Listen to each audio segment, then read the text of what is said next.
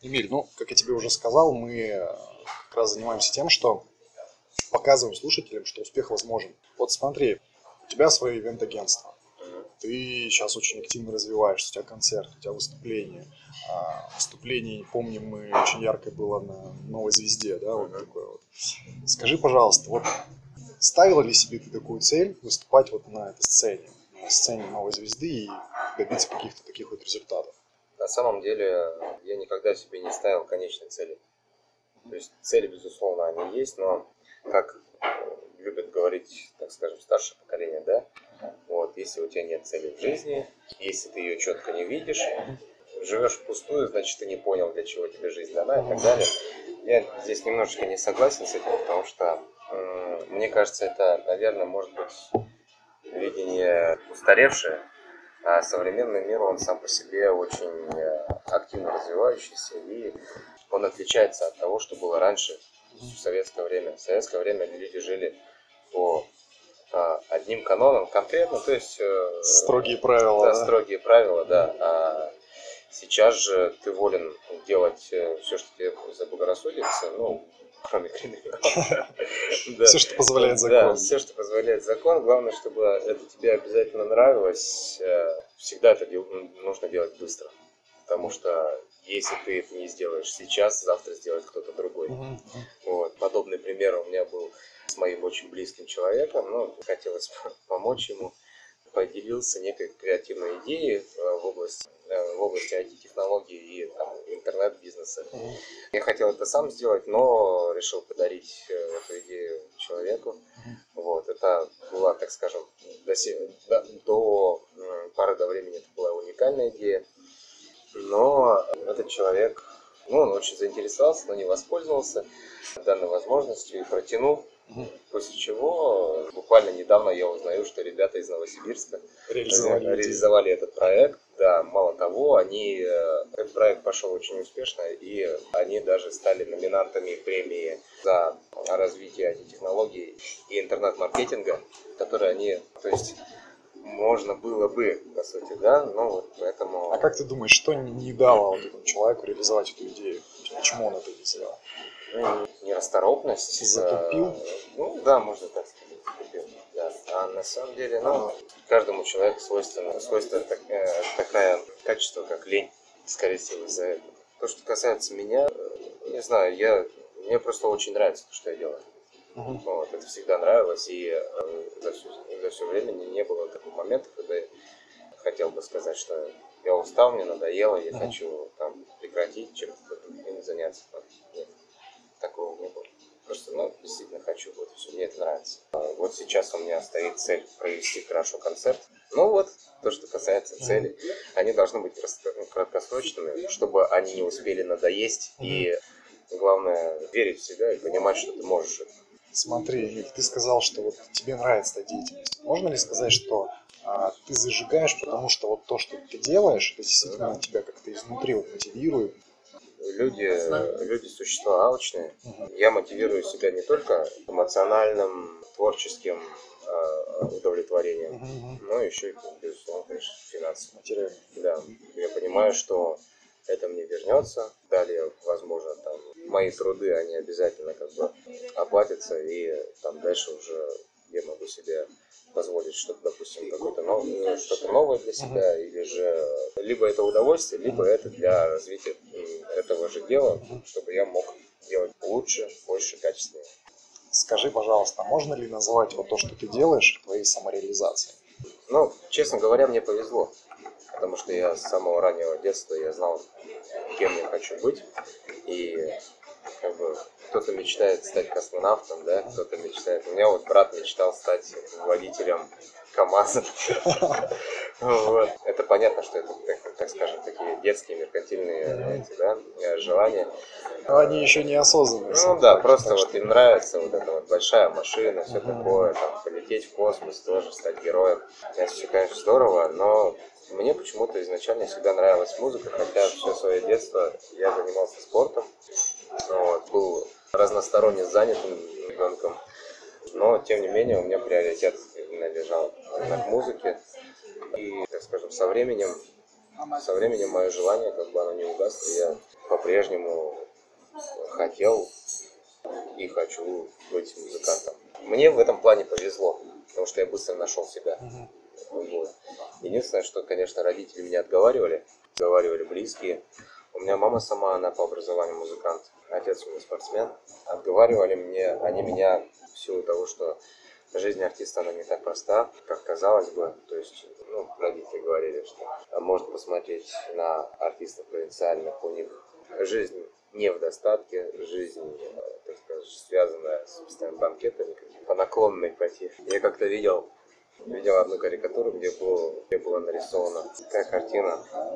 Стоит мужчина, он на низком старте, готовится прорваться. В конце, значит, э, его пути указана цель. Там просто табличка с названием «Цель». На пути к этой цели стоит коридор. Коридор людей, которые держат дубинки, всякие там ну, лопаты, что-то грабли, да.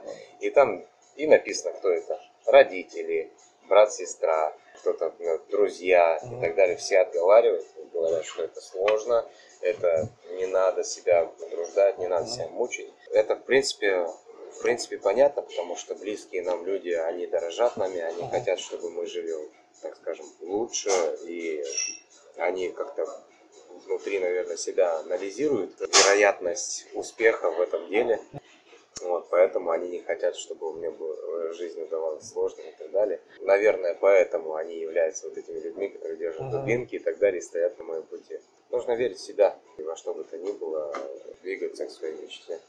Банально звучит, uh-huh. конечно, но это правда, это фраза актуальная. И актуальна она особенно сейчас, потому что действительно, если ты чего-то хочешь, время не ждет, надо делать. Будешь жалеть, и смотреть на него, говорить, что вот моя идея. Как ты считаешь, благодаря каким качествам можно, в принципе, двигаться к цели? То есть, что вот нужно в себе прокачать, чтобы вот, несмотря ни на что, идти и достигать?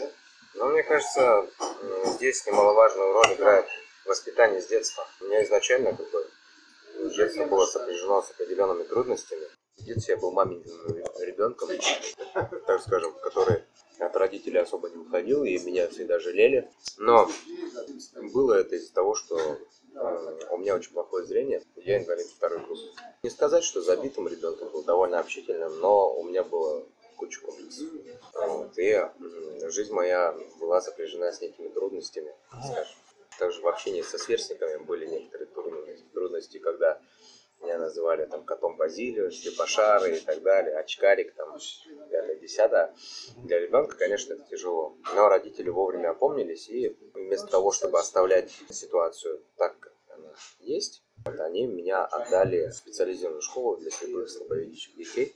Я учился там. Эта школа совмещена с, э, для обездоленных детей. То есть, ну, для сирот, uh-huh. для отказников.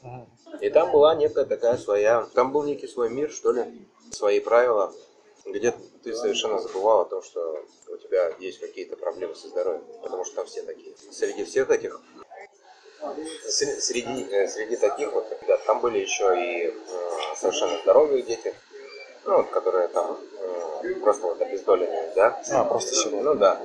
И мы общались наравне абсолютно.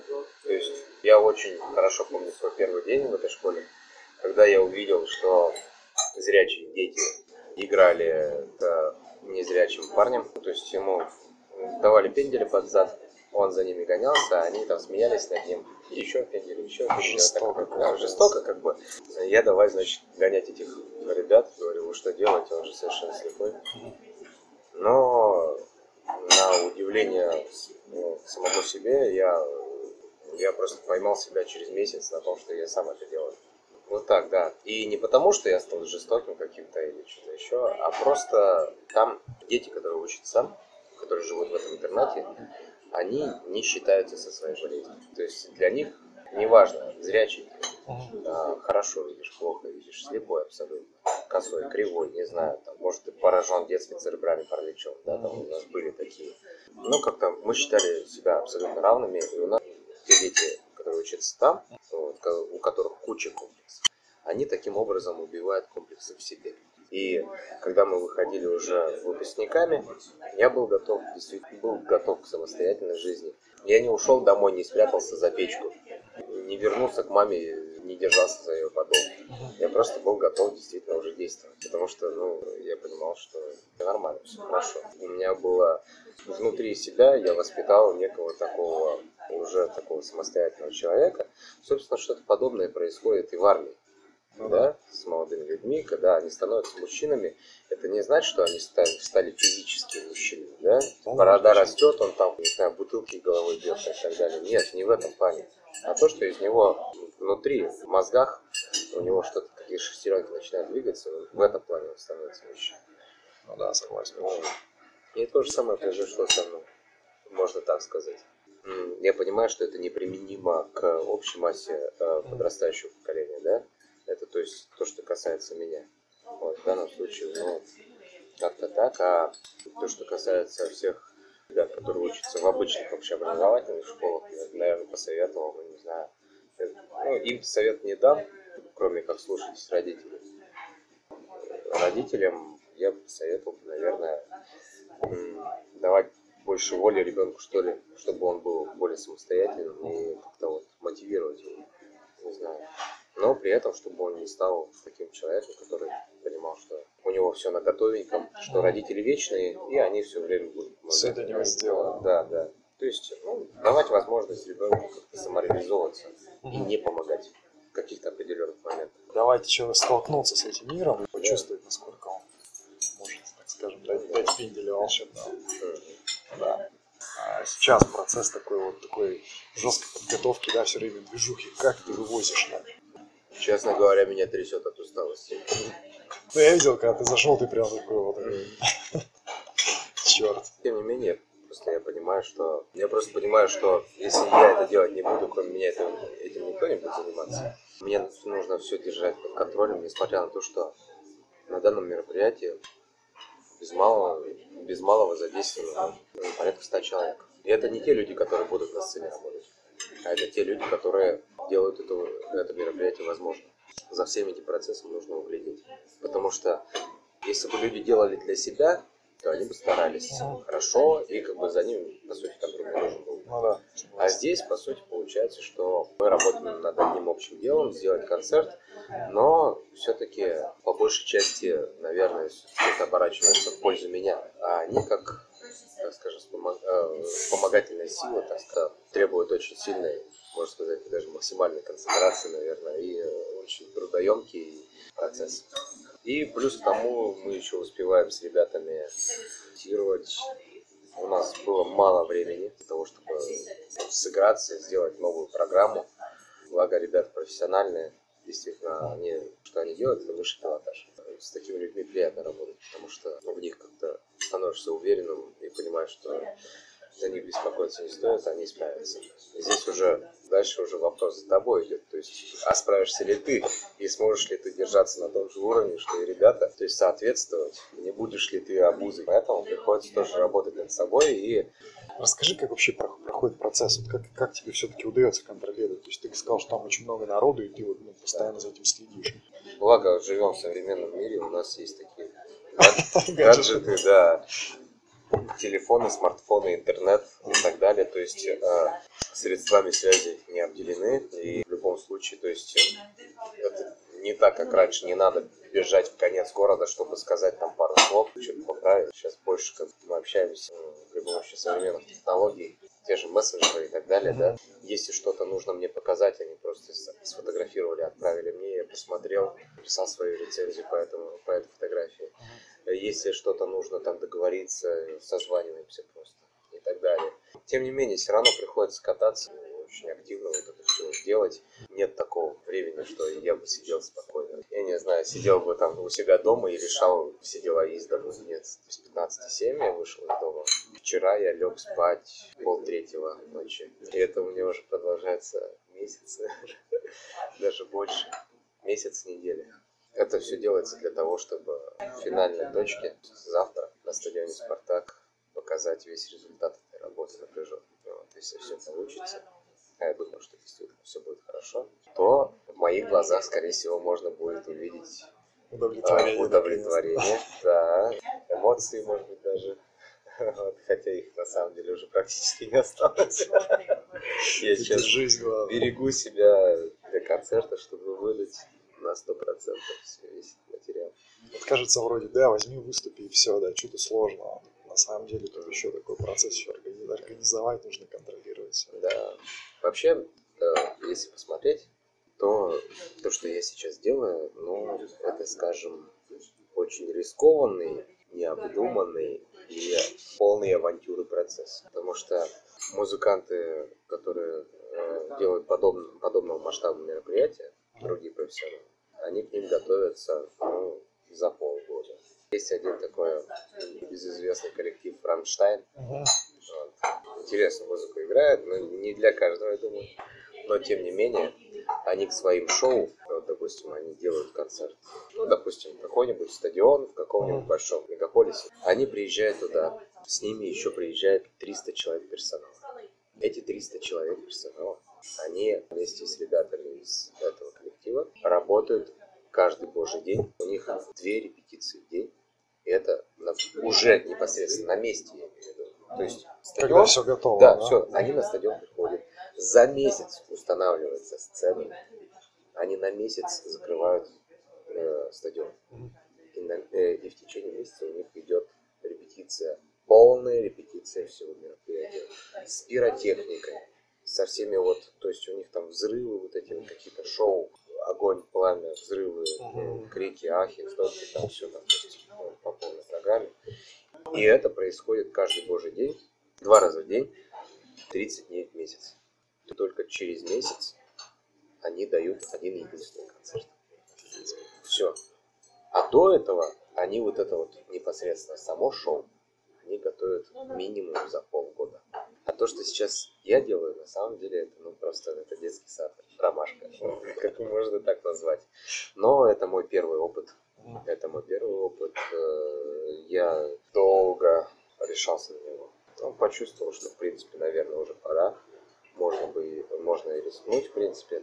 А так, вот эта вот мысль э, именно сделать сольник на стадионе, она во мне ну, зародилась, наверное, ну, без малого лет пять назад. И вот я все думал о ней, понимал, что я еще не готов, И сейчас вот пришло время, когда уже сколько можно это оттягивать. Глаза боятся, руки делаем. Поэтому на самом деле оказалось все не так страшно, как просто я могу сказать, что это не невозможно, учитывая то, что организовывает это мероприятие я и моя супруга, а остальные 100 человек это те, ну, 100 человек это те люди, к которым мы обратились, вот, и они там тоже включаются в этот процесс. Я считаю, что это даже, ну, уровень очень даже неплохой. Если бы нас была орда или рать, да, да, нас было бы много, если бы у меня действительно там какой-нибудь такой мощный продакшн был бы, какой-нибудь, я не знаю, там, если бы у меня был бы холдинг там, и в распоряжении у меня была бы там раб-сила, там, количеством 300 человек, и среди них всякие там и креативщики, и там менеджеры, и э, продюсеры и так далее, да, то тогда, конечно, можно было бы организовать нечто невероятное. А так как все вот эти вот специальности во мне одном сейчас, и супруга у меня в качестве администратора, я думаю, что неплохо, неплохо. Я доволен собой. Шикарно посмотрим еще, как Да. выступишь. Ну, А как все получится, да, это будет ясно только завтра. Ну, в любом случае, это как бы опыт, да, какой бы он ни был, если все, все получится. Ну, скорее всего, все получится твоим подходом, да, и с твоим отношением все равно. Вот Понимаем, что, ну, кашечно точно не получится. Да. Главное, чтобы нравилось. Ну, Когда, когда нравится, тогда получается. А если не нравится, я, например, был у меня опыт такой, что мне приходилось организовывать одно мероприятие, которое мне очень не нравилось по, по сценарному плану, что ли. Там, по сути, даже, честно говоря, то, что я организовывал, данный ивент, данное мероприятие, которое я организовывал, оно, по сути, ко мне, к моему агентству, оно ну, никаким боком не относилось, потому что не той степи я специалист. Но взялся я за это просто потому что попросили очень уважаемые люди, которым отказывать нельзя. Угу. А во-вторых, потому что я знал, как это можно сделать. Но не нравилось. В итоге получилось так, что я очень сильно надорвал свое здоровье, организовывая данное мероприятие. Надо делать и все. И э, работал, делал, по моим меркам, делал не особо-то уж большой объем работы каждый день, да, но, но он мне давался очень тяжело. В итоге это вылилось в то, что я весь сломался, можно сказать, но я это сделал, открестился, теперь я точно знаю, что больше никогда, ну никогда я туда не полезу. Но была очень большая вероятность того, что проект мог оказаться просто провальным. Если бы э, не моя упертость, и э, если бы я не был гордым, чересчур принципиальным человеком, упертым, как этот козел, то, скорее всего, это мероприятие оказалось бы провальным. Но, слава богу, все обошлось, сделали с горем пополам. Ну, я понял, что браться за это нельзя. Браться за то, что тебе просто приносят деньги. Или там просто тебя попросили, но при этом ты этого не хочешь, не надо. Лучше отказаться потому что, во-первых, себе дороже, во-вторых, ты можешь навредить тем людям, которые, собственно, в тебя поверили. Вот это страшнее всего. Наверное, страшнее всего. Страшнее да. всего, потому что ты можешь испортить не только свою репутацию, но ты просто можешь потерять друзей таким образом. Вот, поэтому лучше сразу на берегу отказываться от этих дел. И м- совет на будущее всем, кто там, например, сейчас слушать будет, да? хочу сказать, что, допустим, сейчас тенденция пошла такая, там все в бизнес идут, летят в бизнес, прям вот открывать магазин надо, и а, они смотрят, что же сейчас идет хорошо. А идет хорошо у нас пиво, потому что сколько бы пивных ларьков не было бы, всегда заходишь в подобные магазины за лимонадом, за лимонадом, а там вот стоит 3-4 человека в очереди стоят. Да, выгодное, прибыльное дело. Никто не спорит, да, действительно выгодное, прибыльное дело, все хорошо, но нужно не забывать о том, что работа должна обязательно приносить удовольствие. И люди, которые открывают подобные заведения, при этом сами, например, терпеть не могут людей, а, общение с людьми не самой первой свежести, которые там, допустим, с Бадуна приходят, дышат на тебя, говорят, дружище, да, каливаревия, там, чтобы это самое, да, или там, да, дай в долг, трясущейся рукой, там какой-нибудь еще так далее, ну и подобные. И, допустим, пиво разольется, его мыть надо, оно жутко воняет, оно киснет, и там в подсобках это вообще что-то страшное происходит. Если ты готов с этим столкнуться, и ты понимаешь, что в принципе это не отобьет у тебя желание дальше зарывать, пожалуйста. А если ты человек э, очень тонкой эстетической натуры, то тебе не стоит туда лезть, несмотря на то, что там есть хорошие деньги. Потому что действительно ты просто загонишь себя, и этот бизнес не будет приносить тебе прибыль такой. Абсолютно. Заниматься надо тем, что именно действительно приносит удовольствие. Если работать, неважно, пусть ты продаешь сладкую вату, которая стоит копейки, но если ты любишь детей, но любишь смотреть на их счастливые лица, когда они пробуют эту вату, и у них аж глаза закатываются от, от, от, от удовольствия, или там ребенок, который дрожащими аж руками берет и поедает эту вату, ему хорошо, если ты от этого ловишь кайф, то и вот эта вот сладкая вата, которая стоит копейки, она будет тебе приносить достаточную прибыль для того, чтобы уже развиваться дальше. Я действительно, я всегда делаю акцент на то, что главное, чтобы работа нравилась. Не нравится, не берись. Не берись, ничего хорошего не получится. Ну, ты просто... Жизнь одна. Она очень короткая. Ну что такое, господи? Ну, в среднем посчитать, ну, 70-80 лет, да? А из них трудовой деятельности у тебя ну, порядка 35-40 лет. За эти 35-40 лет ты должен сделать так, чтобы даже, ну, 40 лет, да, это период активной жизнедеятельности. И вот эти 40 лет, я не понимаю тех людей, которые тратят э, вот эти вот 40 драгоценных 40 лет нелюбимую работу. Они каждый раз себя заставляют идти на эту работу просто ради денег и так далее. Они там сидят, работу толком не выполняют, спят на рабочем месте или что-нибудь, что-нибудь еще, просто лишь бы она прошла. Раз, раз, раз, и вот так 40 лет. Получил ты удовольствие от жизни? Ни хренашечки. Все. И зачем так жить? Знаешь, мы каждый раз об этом спрашиваем людей, ну блин, ну вот для нас такое очевидно, да, людей, которые ну, вот, развивается, помогает, да, и, и, в принципе видят жизнь вообще по-другому, да, они видят, что ты сегодня можешь прозалипать ВКонтакте, либо ты можешь сегодня сделать что-то такое, чего, чем ты будешь гордиться, да, но для людей это комфортнее, вот, вот, сидеть. Ну, да, это то же самое, что жить с нелюбимой женой. Очень яркий пример. Да. Выбрал из того, что, блин, попалась под руку, да, и все. Да, вот, лежала комфортно, удобно лежала, все, решила. Просто надо четко понимать, что легкой добычи никогда не бывает. За исключением редких случаев, конечно, когда просто мистер случай, не знаю, там, подарили, еще что-нибудь, там, пятое, десятое, да. Но мне кажется, вот если вот так вот бездарно растрачивать свое время, можно оказаться даже не то чтобы, так скажем, неудовлетворенным жизнью, но еще и можно потерять вообще свою зону комфорта. Если ты не будешь работать, у тебя не будет материальных ценностей, да? Если не будет материальных ценностей, твои духовные ценности тоже уйдут на нет. А если у тебя уйдут духовные ценности, это самое главное. Это просто, ну... Жизнь мимо, короче. Все, да, то есть не мила. Вот так и маньяки появляются. Мы с тобой вывели формулу, да? Да, вот так и маньяки появляются. Ну, если на примере меня взять, всегда ставлю задачи, которые по силу мне, и еще чуть-чуть посложнее. Мне то, что я могу сделать, и посложнее. Если я справлюсь с той задачей, что мне, собственно, что я для себя уготовил, я знал, что с я справлюсь.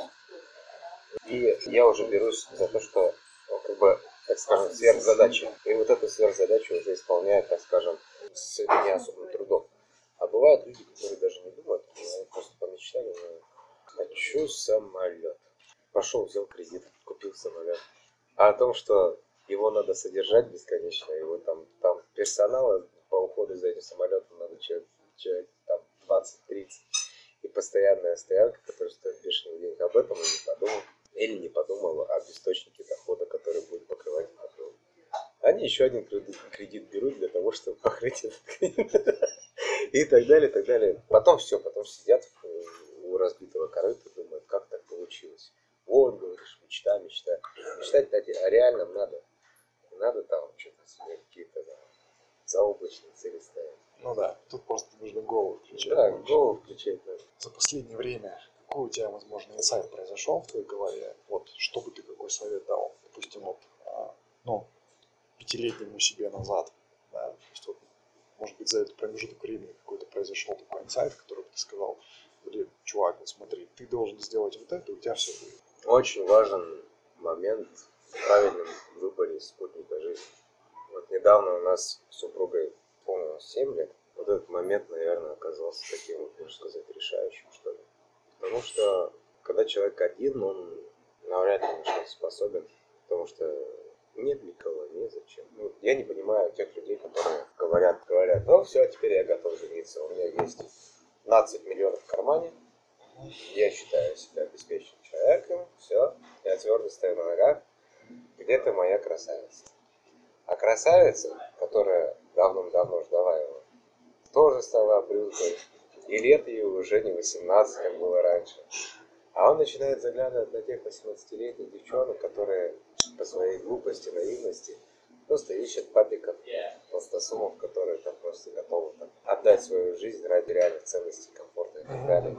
Но при этом, наверное, бывают уникальные моменты такие, когда действительно взаимная любовь происходит, да? Как-то с трудом верится, ну, честно говоря. Бывает же, допустим.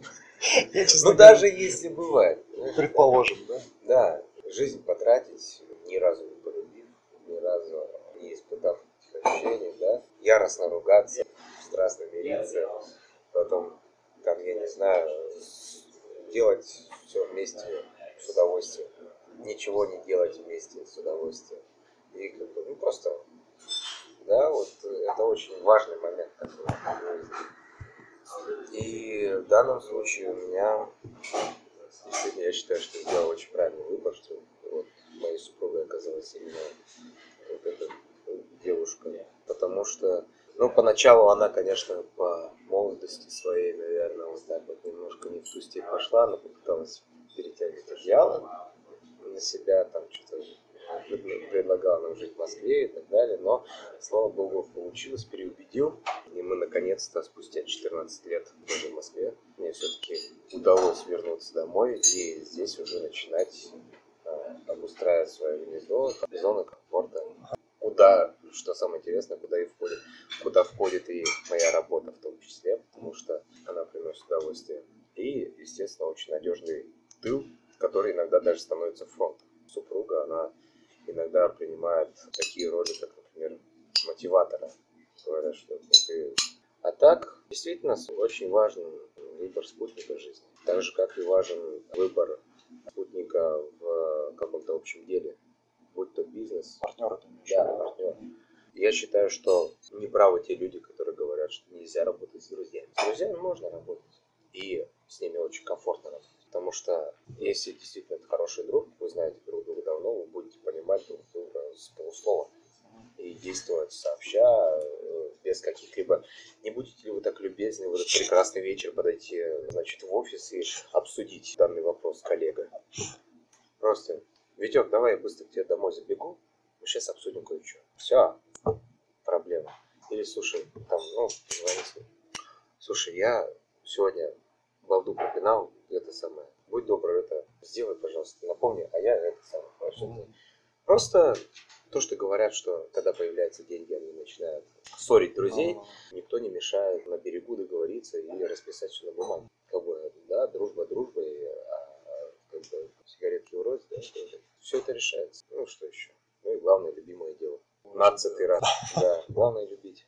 Базовое самое. То есть от этого все остальное идет. То есть если у тебя есть хороший тыл, если у тебя есть дело, которое тебя, от которого тебя прет, у тебя все остальное будет. То есть у тебя катализатор, у тебя есть дело, вот, двигайся Ну дальше. да, по сути, да. Что-то еще умный хотел сказать, забыл. Ну, ла- ну да ладно, видимо, не особо умный. А там вспом- вспомнишь. Да. Ну, спасибо тебе огромное.